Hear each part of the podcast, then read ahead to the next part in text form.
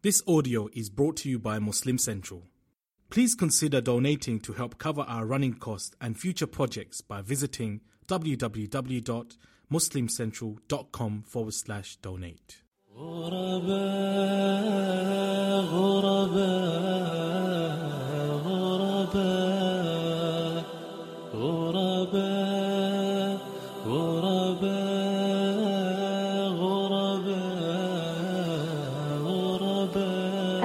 Assalamu alaikum. This is Yasmin Mogahed, and you're listening to Serenity, streaming live on One Legacy Radio.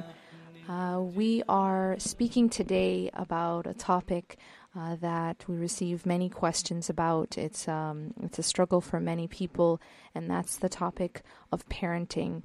Uh, and oftentimes, we, uh, you know, Subhanallah, as as human beings, we we need to get a uh, train. We need to get training and oftentimes uh, a license to do many things.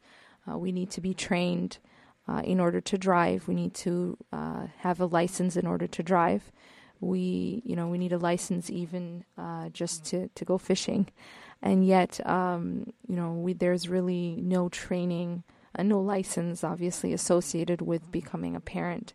Even though this is, of course, one of the most important roles that you know that we play, and that's shaping the life of another human being.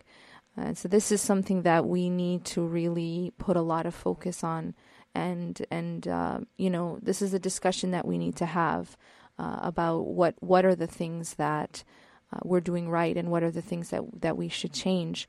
So what I want to do today is take your questions, uh, open it up uh, in the chat box for your questions uh, about your struggles, uh, perhaps with parenting or, or your triumphs. You know, share your stories, uh, your inspirational stories as well about this this challenging and very um, important and, and rewarding job uh, of, of of being a parent. Uh, I'll share with you a hadith which you know I think puts this into perspective. The Prophet ﷺ told us that after a human being passes away, all of that person's deeds stop, and uh, those deeds end except for three. And those three types of deeds that continue to go on and continue to benefit you even in your grave are of three types. One is sadaqah jariyah, um, a charity that continues to benefit people. Uh, for example, you you gave money, you gave charity to build a school or a masjid or um, a shelter, and it continues to, to help people and benefit people even after you die. That is a sadaqah jariyah, and the, the reward of, of that act continues to benefit you even when you're in your grave. The other one is a type of knowledge uh, that you that you share, that you give to another person, and that knowledge continues to benefit others even after you pass away. So you, for example, you taught someone and that person taught the next person and that person taught the next and it goes on and you and you shared that knowledge or um, maybe you you know you put something out there in in the form of a book or um, or or a lecture or something that can continue inshallah to benefit people even after you pass away. And then third is a righteous child that makes dua for you.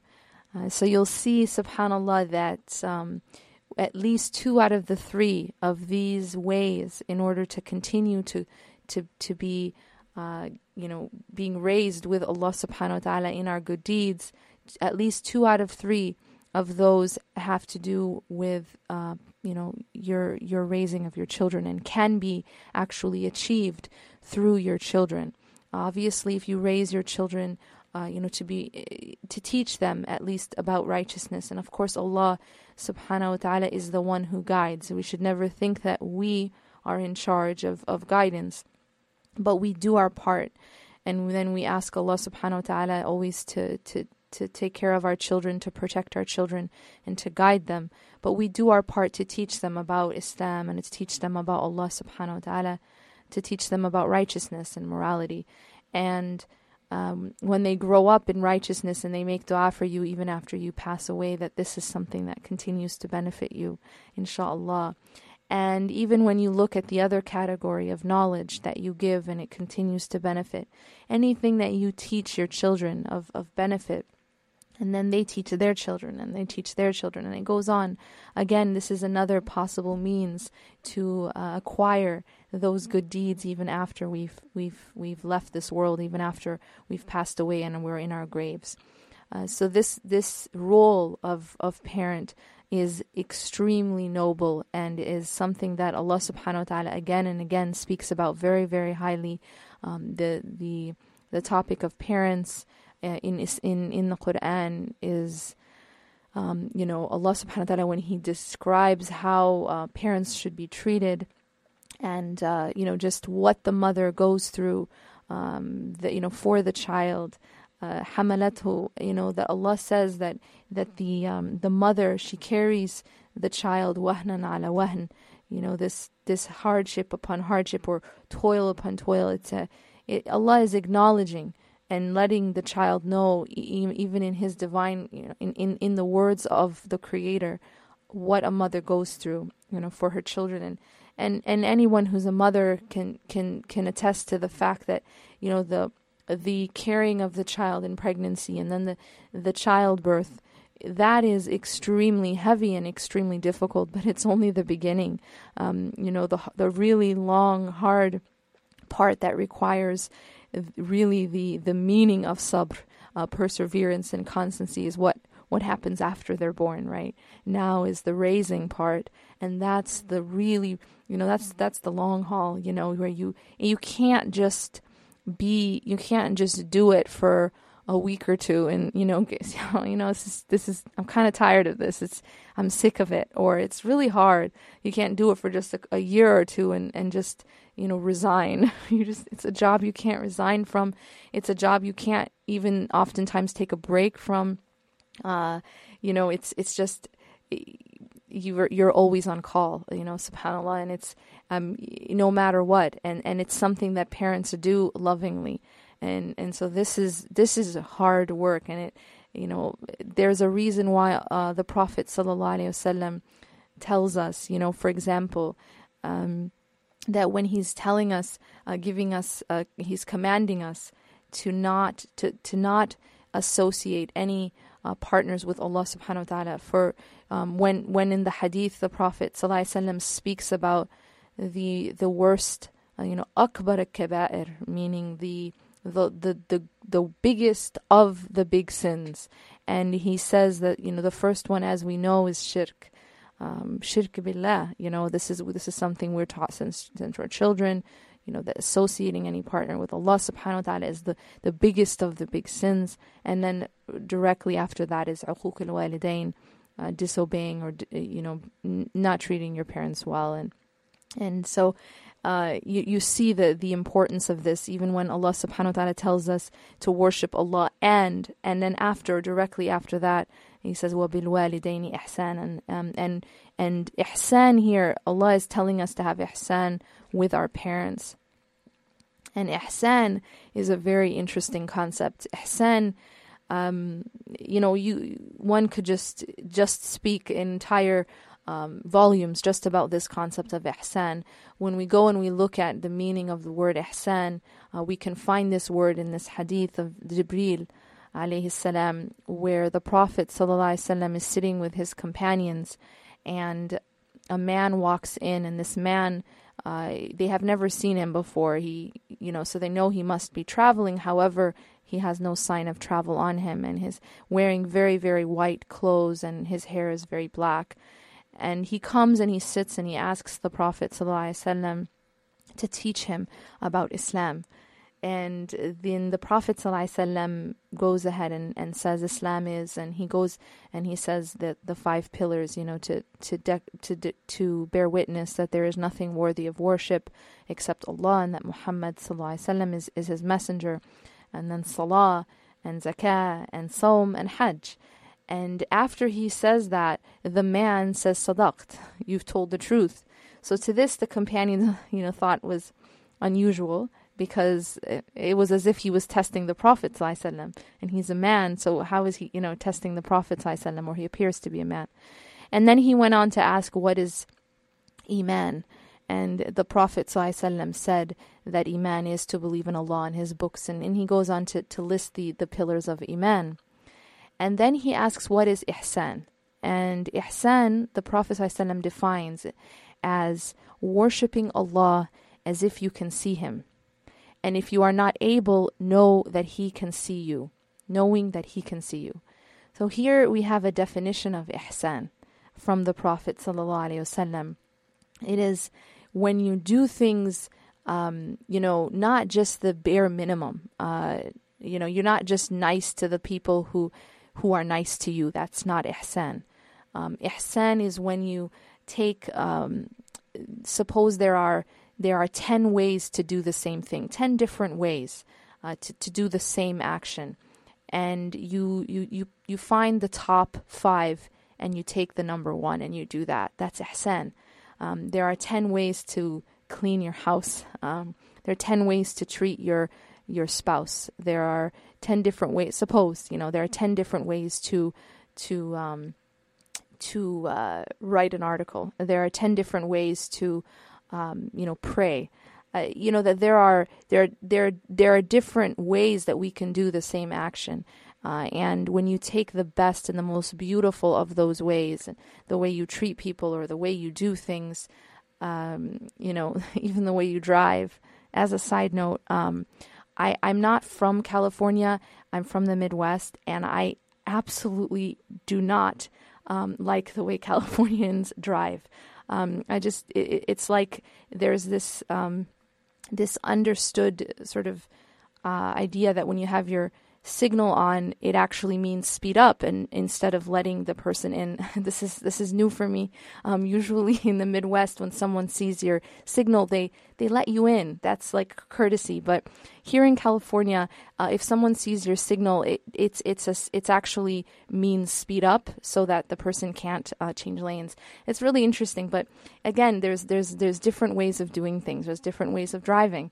Um, and you can have ihsan in your driving. You can have ihsan in in in your treatment of, of, of people and you know everybody and in all your your dealings um, in your business dealings uh, in in your in your career in everything and and here the you know Allah subhanahu wa ta'ala when he commands us of how we should treat our parents he says وَبِالْوَالِدَيْنِ إِحْسَانًا so the there's different ways we can treat our parents as we know and um, the, the, the commandment here is not just to just be good to them uh, because being good to them might be number five or number six. You know, it's still okay, but we're supposed to be finding the best and most beautiful way to treat our parents and, and use that. That's the commandment of Allah subhanahu wa ta'ala. Uh, and and so that there is again this this very very high respect as we know the the many traditions of the Prophet sallallahu where where he says that heaven is at the feet of your mother and when the man um, who wanted to be involved in a military campaign. It was it was um, he he asked him, is "Are your parents alive?" and and he he he found out that his mother was alive, and he said, "Go take care of her because heaven is at her feet." And there are different narrations, some some um, that are weak, but but but this. Um, meaning is found in, in, in strong traditions.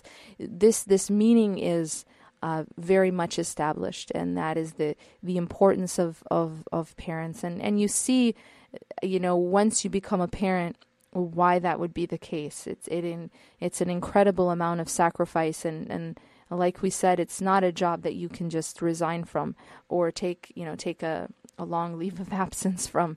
Uh, there's it's it's it's the long haul. It's it really really requires the the definition of sabr of perseverance and patience, and and sometimes what happens is uh, that we you know we stumble along the way. It's a really really challenging job, and uh, it is extremely heartbreaking, uh, especially when you know parents they might give so much to their children you know they give some some parents really they give their lives to their children and then their children grow up and, and don't treat them well, or they grow up and they turn their backs on them.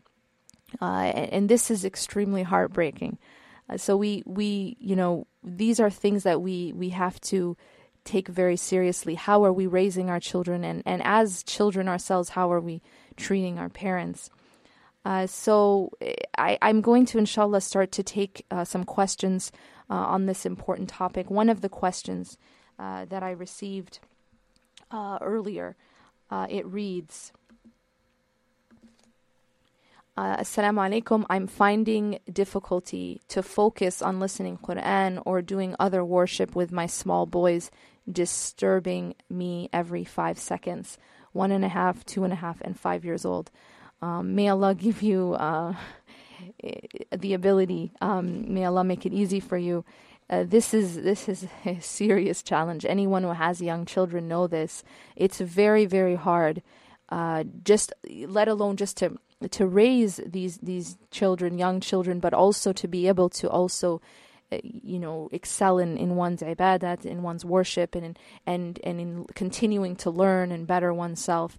It is a huge huge challenge, and I'm going to talk about it from a, uh, a a different perspective than I think we usually discuss it, and then also give some some practical uh, advice, inshallah. First, I think it, it's very important that we understand what is our ultimate focus. And this is where we, we can actually get off track and become very distracted. Um, our ultimate focus is, although it is extremely noble to be a mother and it's extremely noble to be a father and a spouse, uh, that that is not our ultimate focus or our ultimate purpose. As a woman, uh, you may be a mother, you may be a wife. As a as a man, you may be a father, you may be a husband. But your ultimate job, your ultimate, you know, purpose of your creation is not in those roles per se, but in the in the role that's above it, and that's the role of a slave to your Creator, as a abd as a as, as that you know Allah says وَمَا خَلَقْتُ الْجِنَّ وَالْإِنسِ إِلَّا لِيَعْبُدُونَ he has clarified the purpose of our creation as being just to fulfill ubudiyya, to be abd to Allah subhanahu wa ta'ala, to enslave ourselves to Him, to worship Him. And uh, you know so so that the reason i'm saying that is because it's very very important because it's it becomes very easy to lose focus and instead to make it so that my ultimate purpose is being a mother or my ultimate purpose is being a wife or or or a father or a husband uh, or even um, a doctor or a lawyer or whatever it is. My ultimate purpose and role is as a slave to Allah subhanahu wa ta'ala. And it is in that capacity and it is under that umbrella that I have my other roles. And that's crucial that I understand it. Because when I lose focus of my ultimate purpose, then I get lost in the means. Uh, you, we have to be very, very clear about what is my goal, what is my end, and what is my means. And when we mix those up, this is when we fail, this is when we fall, this is when we get lost. Uh, you can't end up somewhere that you need to be if you lost track of where that is.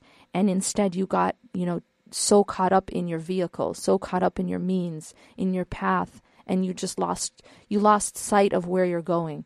And I think one of the the hardest challenges as a mother as a father, as a parent, because now you have this child and you know they take up so much of your of your attention and you're they're so in need and they take up so much of your focus it becomes very very difficult to keep sight of of the ultimate goal and not lose lose yourself in in the in the means in this sense parenthood uh, in and I'll give you a practical example of how that happens. Once you start to pray, for example, suppose you're you're able to find you know that time to pray, and um, once you start to pray, even if it's quiet, as soon as you start to pray, the only thing that's going through your mind is what time you have to go to soccer practice, and then from there um, you have to get your kids ready for school and what are you're going to make for their lunch um, or you know what's what's in the oven, uh, what you know, or or whatever you know, has, you know things that have to do with your scheduling for your children, or maybe your children, maybe something that's uh, concerning you about your child, or um, you know they they said this to me or they did that to me, and that is actually all you're thinking about while you're praying. That in and of itself is an indication that we've we need to refocus uh, because our prayers should be for Allah subhanahu wa ta'ala. That's our private conversation with our Creator. that prayer itself is my ultimate purpose. So if I'm using that prayer to think about other things, then it, it, it it's an indication that those other things have become more of my uh, purpose or of my focus, and I need to reorient. Uh, once we reorient, and why am I talking about this? Because once, besides the fact that this is reorientation towards our ultimate purpose, but something else happens once I reorient, and that is that once I reorient, my my worldly affairs actually start to fall into place. And there's a hadith which really just explains this so beautifully, where the Prophet ﷺ says that the one who makes the hereafter his primary concern, then Allah joins his affairs. So there are a number of consequences to making the hereafter your primary concern. One of them is that Allah first puts contentment in your heart, and then Allah joins your affairs. Now, what does it mean?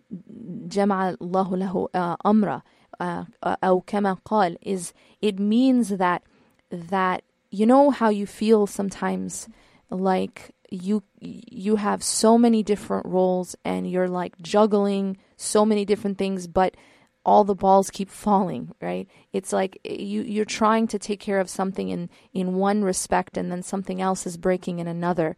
Um, and it, you just feel scattered. The this is the opposite of that. When we have the correct focus and that focus is Allah that focus is the hereafter we are clear about why we're doing what we're doing. We're clear about why we're doing this whole uh, motherhood thing. We're clear about why we're doing this whole wifehood thing and, and fatherhood and husbandhood and, and, and, you know, lawyerhood and doctor, you know, doctorhood. All of these things that we're doing, we become very clear why we're doing it. That's focus. That's proper focus. Then what happens as a result is those matters themselves, the motherhood, the wifehood, the fatherhood, the husbandhood, the career, the school, all of those things, our relationships, they actually start to become rectified. They start to fall into place.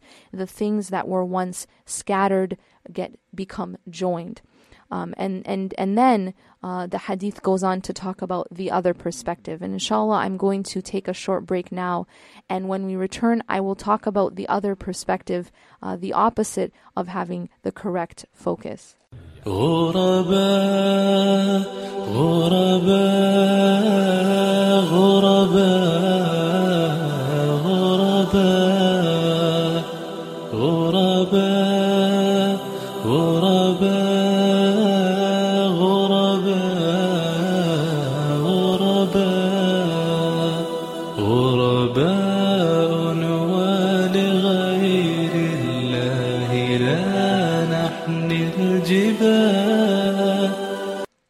difference between different uh, having different types of focus. The first type of focus is the one who is focused on the day of judgment, who is focused on the hereafter, who is focused on Allah subhanahu wa ta'ala. That that is the main concern, and everything else then falls into place, and contentment is put in the heart. On the other hand, the hadith goes on to say that the one who makes this life his primary concern, then poverty is put between his eyes. And this is such an interesting statement because you think about a person who has poverty between uh, his or her eyes. What happens when you have something between your eyes? It's it's something that you can't escape uh, looking at and seeing all the time because it's right there. Um, it's it's um it gives you the indication of, of someone who always feels poor, no matter what they have. If poverty is between the eyes, you know that you always see it and you always feel it. You feel poor no matter what you have. This is a, a lack of, of contentment. Because you've made this life your primary concern, you don't feel that contentment. You're always wanting more. And this is something we see and in you know in a in a highly consumerist society that um, that's actually what what you know that's what that's what people feed off of. That's what you know. That's the whole concept of of what they're trying to market is you know that you don't have enough. You need more. You're not supposed to be satisfied because if you were satisfied with the way you looked, you wouldn't buy as much makeup. Um, if you were satisfied with your car, you wouldn't need to go and trade it in for a newer model. Uh, it's this it's this constant lack of satisfaction. The more you run after dunya, the more dunya runs away from you. However, and that's what we find in the in the second part, where the hadith says that poverty is put between the eyes and your your affairs become scattered. This feeling that we spoke about of not really being able to take care of everything you need to do. You're, you know, um, there's just so much going on, and you have so many different responsibilities, and you feel torn in a million directions, and you're just everything kind of falling apart. It it it is actually not because you're not efficient enough. Um, it's because you have the wrong focus. Usually, uh, that if you make your focus Allah if you make your focus why am i really doing all this and you and you make time to go back to that uh, and really give it its due you know or give it some some of your attention uh, then you'll find that your other matters will also be taken care of and uh, you know that, that that feeling of being scattered will no longer be. Uh, and so practically what does this mean? It means that yes you know even though you have younger children, it's so, so important that you find time, whether it's by asking for some help uh, in childcare from your spouse or from a friend, or while they're sleeping, that you use time, that you make time in order to be alone with Allah subhanahu wa ta'ala, just you and Allah. And in this time, you, you, you know, you use this time to reflect, you use this time to make dua, you use this time to read the Quran and reflect on its meaning. You read you use this time for istighfar.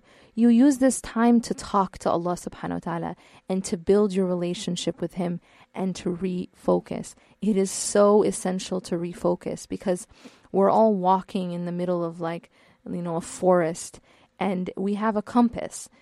And suppose we check our compass and it tells us, you know, which direction is north. And we start walking in that direction but for hours we don't check our compass again, what ends up happening is we might get off course.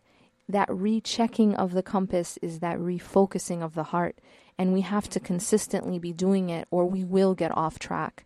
If we're not coming back to Allah subhanahu wa ta'ala and refocusing and having that time alone with Him, it's so easy to get lost in all of our roles. It's so easy to get lost in all of the things that we that we need to do, in all of our responsibilities. There's a reason why Allah subhanahu wa ta'ala made the five daily prayers spread out throughout the day. There's a reason he made five and not just one or two. And there's a reason they're not all in the morning or in the afternoon or in the evening, but they're spread throughout our day.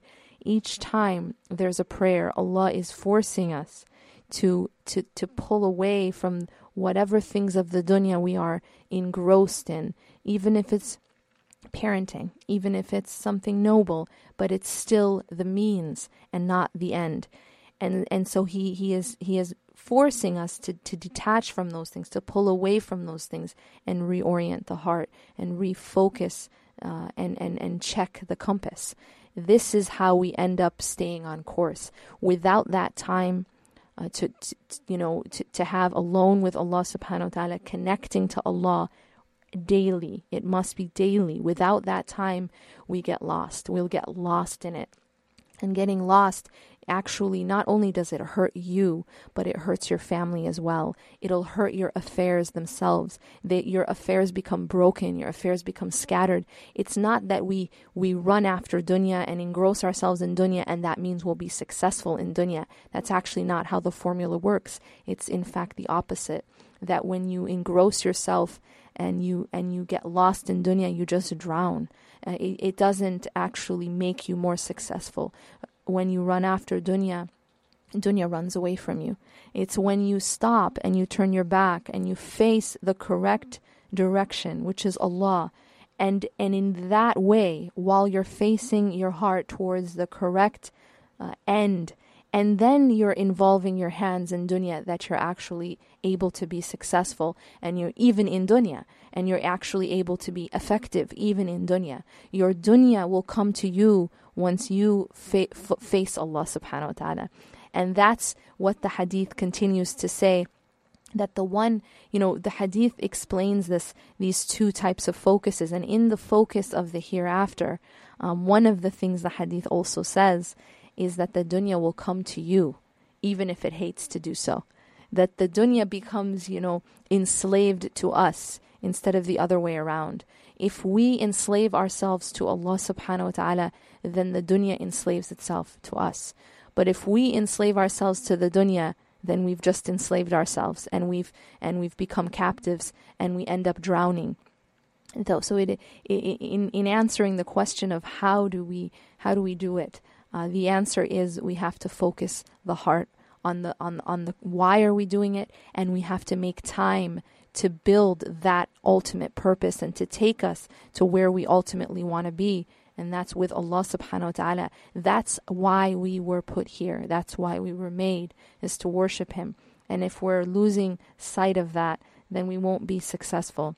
Making time, you have to get time, get you know, get help, uh, get childcare, do it while they're sleeping, whatever it is you need to do. But even if it's just a small amount of time every day, it will do wonders. Uh, and of course, of course, and this is a given that your your five daily prayers must be. Um, there's no reason whatsoever, uh, unless we are incapacitated in you know some degree or another. But there's no soccer practice or you know, rehearsal that should ever make us delay our prayers. And if they are, then it definitely means we need to refocus. So that's really how we're going to be able to be successful, inshallah, in all of our roles. Another question uh, someone asked is how do we raise our children uh, in you know to be uh, how do we teach them uh, this you know, spirituality and, and and and how to be close to Allah subhanahu wa ta'ala uh, I think that one really important lesson we have to teach our children from the time they're very young is about the love of Allah we unfortunately spend so much time teaching our children about the punishment of Allah, about hellfire, about all the things that are haram. It's like it's like almost like we're using Allah subhanahu wa ta'ala to control our children. And that is totally wrong because what you're doing is you're pushing your children away. I mean, if, if your children are constantly hearing about this God that is just ready to, you know, billah, just ready to worship, to, to, to punish them for anything or for everything because all they hear is haram, haram, haram. Um, it's not really very conducive to having a strong relationship with that creator or with that God. And and some of these children just grow up and rebel because it's it's kind of like they've been taught about God as if as if God is the police, you know, and and the um, or or like a big you know bully, a'udhu billah, just waiting to punish you because all these things are haram and you know, you, you can't do any anything fun is haram, and and if you do it, you're going to go to hell. And this is just, subhanallah, not how the prophets, peace be upon them, taught Islam. We know from the the um, the hadith where that where Aisha explains that if the first things that were revealed were do not drink alcohol or do not commit fornication uh, or illegal sexual intercourse, then everyone would have said, We will never give up these things. We will never give up alcohol. We'll never give up illegal sexual intercourse. If that was the first thing that was revealed. But it wasn't. Allah subhanahu wa ta'ala knows our nature. And you'll see when you study the seerah and you study the, the revelation that the first thing that was revealed was about the day of judgment, about tawheed, about the love of Allah subhanahu wa ta'ala. It was building the connection internally to Allah subhanahu wa ta'ala before it spoke about haram and halal before you know alcohol was abolished many years later before these things were were, were taken away and you know the the the the um, commandment uh, of of the hijab and the all these other commandments they came after the heart was already connected to Allah subhanahu wa ta'ala and to tawheed and to the day of judgment. This is how we have to raise our children we need to teach them, yes, accountability, but we really need to emphasize the love of Allah subhanahu wa ta'ala so that they actually want to please Allah subhanahu wa ta'ala, that they actually want to worship Him. And it isn't just because they're they're trying to avoid um, you know, burning in hell. Uh, because what one of the problems too is you, you know sometimes when you you know again you put all of this negative uh, pressure and and then a lot of kids just they get into a phase where they just want to rebel i'm i'm sick of all these rules you know uh, we need to I- engender inside of the child a love for allah so that they want to worship him and you know one example you can think of is just you know teaching them Allah is the one who made everything. Teaching them Allah is the one who gives you everything you have. Teach them about Jannah. Um, from the time they're very young, build the concept of Jannah in their mind. Let them know that all the Disneylands and all the Disney Worlds and the Chuck E. Cheeses and all those things are nothing compared to Jannah. You know, they've seen these things. They've seen amusement parks. They've seen fun places to go. You can, so they have something you know to to to to latch onto and you can use that to to teach them that there's something better than all that. You know um, one time my kids were having a conversation about Jannah and they were saying um, one of them was we were like yeah in Jannah we can have we, oh yeah no. Uh, in Jannah we don't have to eat you know they hate eating so we don't have to eat anything. And the other one's like except candy and cake and cookie you know it's just it's this that's that's the kid Jannah at that level right? But at least you know it's this concept of of this amazing place right where you can have whatever you want in whatever form that happens to be at your particular age. But that's important that kids are you know everything they want that they can't have they they realize well in Jannah you know um, one day my my son was like he wants to become a baby again. So it's not really possible. So you know maybe in Jannah you can do that you know. So it's like okay. So then he's like okay so can can we go get dressed and go to Jannah now? It's like it's this you know it's this place that they want to go. And inshallah that that's something that can can grow in the child um that attachment uh, it's that there's something better than this life it's so important it's one of it's one of those things one of the first things that we're taught uh, one of the first revelations you know when we look at how the revelation came it's this this this strong attachment uh, that there's a better life uh, than this life we look at والضحى والليل إذا سجى ما ودعك ربك وما قلى وللآخرة خير لك من الأولى you know that that telling the prophet ﷺ from the very beginning one of the early early re- revelations that the next life is better than this life. This was something that was very much emphasized. We have to teach our children in this way to love the next life more than this life to love Allah subhanahu wa ta'ala more than anything else and not this this just this fear you know this these fear tactics. And ultimately unfortunately it's it's it's so that we can control our children. We want to them to do what we say. So we say allah's going to get you if you don't you know um, or you're going to go to hell or, or it's haram. And, and that isn't the way we teach them to really really love allah subhanahu wa ta'ala and his messenger. Inshallah we'll take another short break now. And when we return we'll be taking more questions uh, from the chat box غرباء غرباء غرباء غرباء Uh, so we, we have a, a number of, of great questions um, asking, you know, about how do you teach your children about haram and halal without upsetting them. Uh, and, and, again, I think um, it, it, the key here is not really introducing so much. I mean, when a child is three and four and five, uh, you know that that that's the time when you really need to be teaching them about Allah. That Allah is the one who made them. Allah is the one who made everything. You know, the other day we had an earthquake and and you know the earth. Um, it actually the earthquake actually woke, us up or woke me up from sleep and. Uh, my son was was next to me and he he's five and he um he got up and he's like he had never felt an earthquake before, um, but he said, um, I know what that was. That was an earthquake. Allah did that. And then he goes back to sleep. so it's like he, he had to just let me know what happened. but it's it's it's letting them know, you know, letting them making them realize that Allah is the one who does everything. You know, building the concept of Allah subhanahu wa ta'ala as the creator, the one who's in charge of everything, the one who gives them everything. Every time they have something they like, connect it to Allah subhanahu wa ta'ala.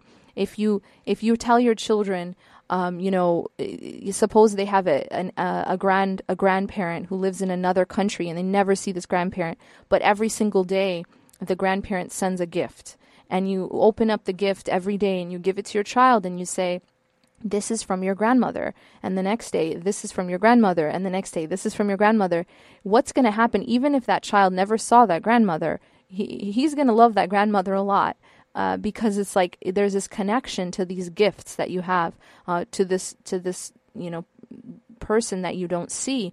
And in the case of Allah subhanahu wa ta'ala all of the all of the gifts that we have are from him making the child realize that before you need to tell them about haram and halal yes you teach them about what they should do and what they shouldn't do but the you know this emphasis on haram haram haram um, is is it oftentimes just backfires. Uh, you instead you you gradually you know you teach them uh, age appropriate you know things, but the key you know the foundation is in the in the connection to Allah Subhanahu wa Taala, the love of Allah Subhanahu wa Taala, and when that love is in place and strong, it will necessitate fear because anytime you love someone. Uh, you do not want to displease them. Anytime you love someone, you are terrified in fact, of displeasing them.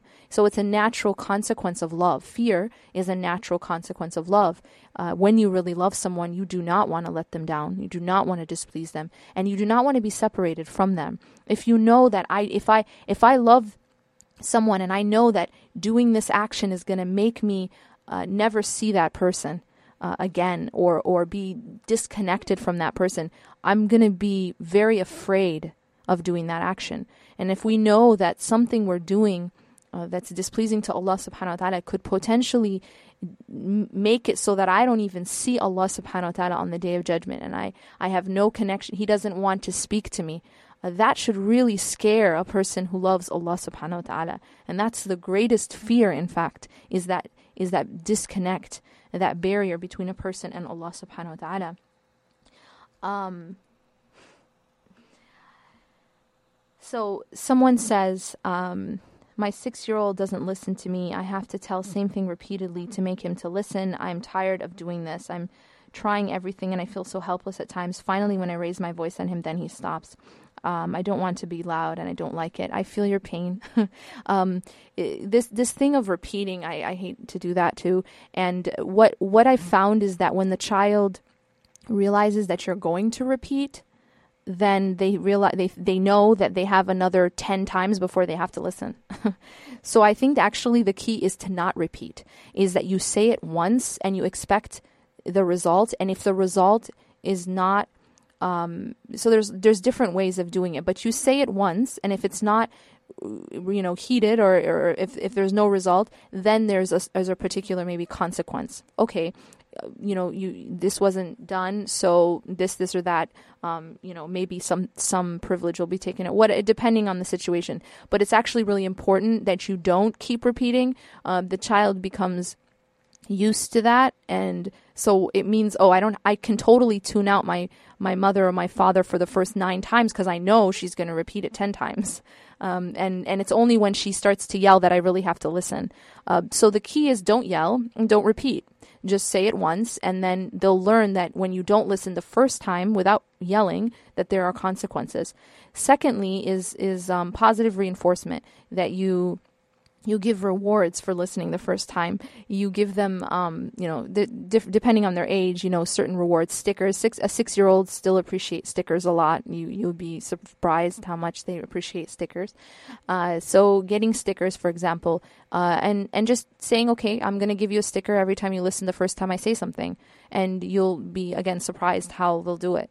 Uh, it, it is it is sometimes we just we tolerate things by just repeating it again and again. And that what we're, what we're teaching the child is that it's okay that you didn't listen the first seven times because i'm just going to keep saying it.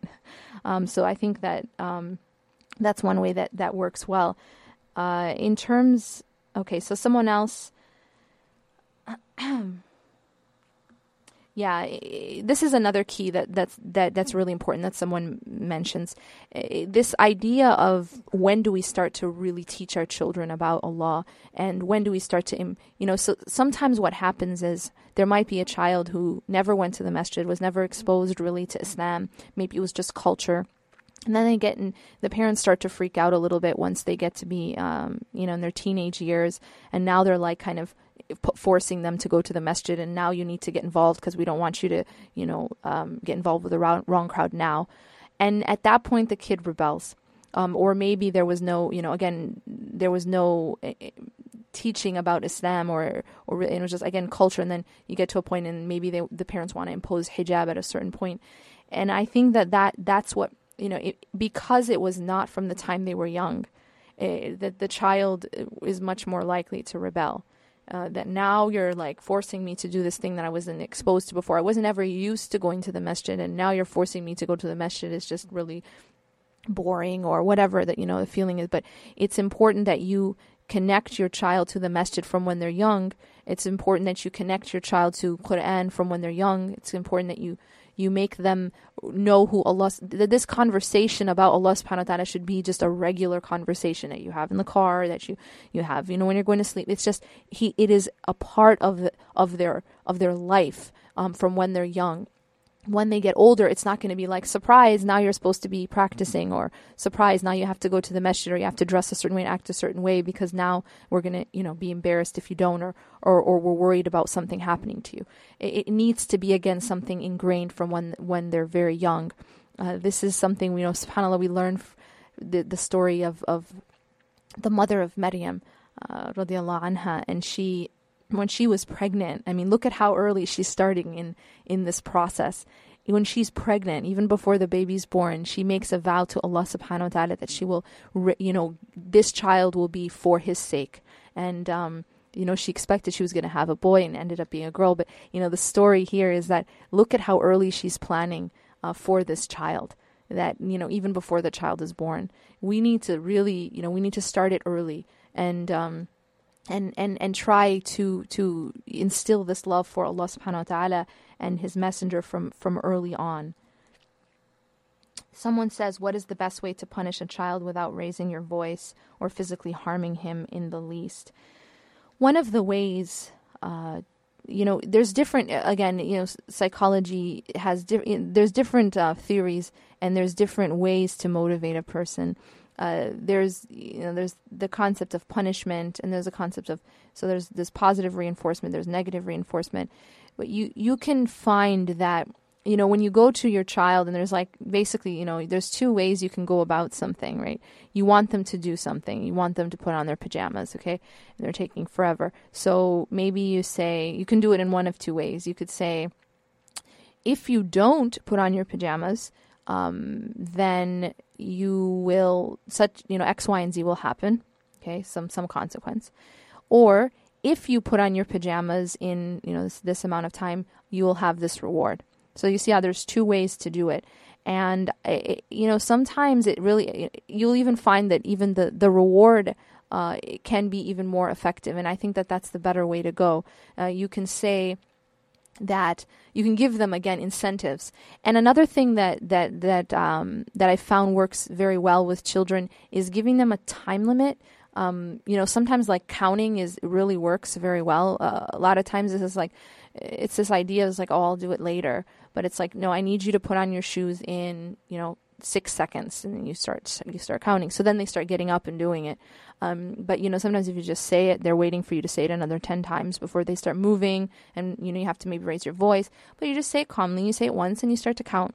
And then you can even say that if you do you know if you do put on your pajamas or you do do this thing or whatever it is you want them to do um, and or something that you don't want them to do uh, you can say if you if you don't do this you know if you don't whine if you're if you're well behaved then uh, you're going to get this reward afterwards. And use rewards. Rewards are very very motivating uh, for children. They're very motivating for adults as well. Um, what is it that makes us get up early in the morning and go to work and work, you know, eight hours a day, come back, do the same thing again the next day, every day of the year, you know, potentially, um, with some, you know, some vacation time, of course. it's a reward called money, right? We do it because we're we are getting some rewards. So rewards are are definitely uh, motivating uh, for for human beings. So you, so doing that is is is is a good way to to change behavior, uh, negative behavior, as well as enforcing uh, and encouraging positive behavior. Someone also asked, I think, a very important question as, from the perspective of a child. And uh, this person said that they're having, tr- you know, they want to get married and to preserve their chastity, but their parents say that they know better for them. And um, that that they are not able to get married because their parents want to find them someone from back home, um, someone who doesn't they don't even speak the same language as this person, and this is a this is a common problem and a serious uh, you know problem that that we have unfortunately with the uh, you know the difference in the, second generation uh, children, you'll find that um, you know there's only so much you can do uh, in these situations. Is sometimes you cannot convince your parents uh, to see things from from your perspective. But I would say this in terms of um, one thing that you do have in your hands and, and, that you can do is the advice of the Prophet who said that if you can get married, uh, then do get married. But if you're not able to get married, then he recommended fasting. So it's it's the advice of the Prophet uh, for a reason that this is what will help you to preserve your chastity if you're not able to get married is you should fast. Another really important and unfortunately neglected um, advice. It's it's actually not just an advice; it's a commandment from God Himself, and that's lowering the gaze. Uh, we unfortunately expose ourselves, expose our eyes, and expose our ears to things which are haram, things which eh, not only are they haram and they put black spots on our hearts, but they also ignite passion inside of the person and and ignite those those um, emotions and, and and that desire inside of the person and as and then there's no outlet. Um, and that's extremely you know there's a reason why Allah is saying to lower the gaze. Uh, it is a protection for for you. It's a protection for your for your for your heart. It's also a protection for your chastity. So keeping that in mind of lowering the gaze not to look at the things which are haram which are naturally going to ignite that desire and then there isn't an outlet. So it creates obviously a, a serious problem um, and the second I- advice is that to fast that the Prophet gave us. Uh, that this is this is the way to to to you know if you're not able to get married to to help with that. Um, eh, you know, c- controlling the or, or cooling that that desire and, and being able to to refocus. You know, the thing is about fasting, as we know now um, in Ramadan, is it it makes you so that uh, you're more able to focus on the spiritual realm because the physical realm is sort of cut off. You're not eating, you're not drinking, there's no intimacy even with a spouse during the day. So it's just, you know, you're you're able to now because you don't have those other focuses, those other distractions, you're able to focus on your your your internal self, right? Your your relationship with Allah subhanahu wa ta'ala That that's one of the best ways to, to deal with the, that situation of not being able to get married, uh, you know, as quickly as you would want. Also, continue to make dua. Allah subhanahu wa ta'ala is the one who can make a way out of any situation for you. If you fear Allah, as Allah subhanahu wa ta'ala says, مَن يَتَّقِ اللَّهِ يَجْعَلْ لَهُ مَخْرَجًا وَيَرْزُقُهُ مِنْ حَيْثُ لَا يَحْتَسِبُ Whoever fears Allah, He will always make a way out for him. And provide him from places he never imagined. If you really make Allah your focus, you follow the advice of the Prophet ﷺ in lowering your gaze and in fasting and and fear Allah, you know, fear Allah in your chastity, fear Allah subhanahu wa ta'ala and and keep making dua to him. He will make a way out for you. He will he will make a way out of this this seemingly um, impossible situation and he will provide for you from places that you never imagined. So you might think that, you know, you don't know where this spouse will come from. Your parents want one thing, you want something else. Allah can provide you from a place you never imagined and both you and your parents could could be happy. So Allah subhanahu wa ta'ala can do all of that. Just seek Allah subhanahu wa ta'ala and, and, and fear him in, in how you behave and how you how you act and in what you're looking at. Um, and inshallah continue with fasting and that will uh, that will help you, inshallah, and strengthen you. Um, someone says uh, speaks about fasting. Um, it's it's it's difficult, especially when you're around people who are not or who don't understand. Um, definitely, um, your company is very important. Uh, we we know that um, we know that uh, you know good company is is uh, something that, that strengthens your heart, and bad company is, is like a poison for the heart. So it is important that you're, if you can, it, uh, you know, sometimes it's unavoidable, but as much as you can to to be around the company that is supportive and, and does remind you of Allah Subhanahu wa Taala. Someone asks, How can a child forgive his parent who has wronged his brothers verbally and emotionally, abandoning, the, abandoning them, even though the parent is partially active in his brother's life? There is still that anger. Um, you know, when when people harm us or people wrong us or people wrong those around us, I think that the easiest way to forgive is one uh, is just to realize uh, that that person, um, you know, is is flawed and is weak. And as human beings, we all have flaws and weaknesses. And kind of the more that you can empathize in the sense of not to justify what happened, but to but to sort of you know make dua for the person you know that Allah subhanahu wa ta'ala strengthen them and against their own self. You know if you see somebody and they're behaving in a way that's just really horrible uh, we should actually feel sorry for that person because they have been in, you know enslaved by their by their nafs or by shaitan you know like how would you feel if you saw a person who was in chains um, and who was not only in chains but was behind bars? You know you look at that person and you just you would feel sorry for them because they're they're so trapped and they're so enslaved and there's you know you're seeing somebody who's who's in a prison uh, and that's really how we should see uh, those those those people who are behaving in that way. Um, again, it does, it's, it's not to justify, but it's to it's to have some sort of mercy in the sense that they are actually harming their own self. Um, first and foremost, when you when you're harming another person, you're actually harming yourself most, and that person is really the one who's who's mistreating another person is is is not only enslaved um, but is also harming themselves. Uh, so I would say, you know, you make dua for that person, and you you feel a sense of mercy towards them that they are only harming them. Uh, you know, they're harming the, their own self first and foremost, and they're they're imprisoned. They're imprisoned by something that doesn't want good for it. You know, for them, the shaitan does not want good for them, and their nafs does not want good for them. Though they're enslaved to those things. And um, we the other aspect is is looking at our internally at our own selves and and how much we ourselves are also flawed and how much we ourselves also wrong others and how much we ourselves also uh, dis, dis, disobey Allah subhanahu wa ta'ala and sin against Allah. When we humble ourselves in that way and see ourselves and how desperate we are for the forgiveness of Allah subhanahu wa ta'ala, it becomes a lot easier to forgive others. Uh, we ask Allah subhanahu wa ta'ala to, to, to reward and, and help all the parents out there and to rectify their affairs and, and, and for the children um, as well and, to, and, and all those people who are struggling with their with their families that Allah subhanahu wa ta'ala rectify their affairs and give them patience. أقول قولي هذا واستغفر الله لي ولكم إنه غفور رحيم. سبحانك الله وبحمدك. نشهد أن لا إله إلا أنت. نستغفرك ونتوب إليك. والسلام عليكم ورحمة الله وبركاته.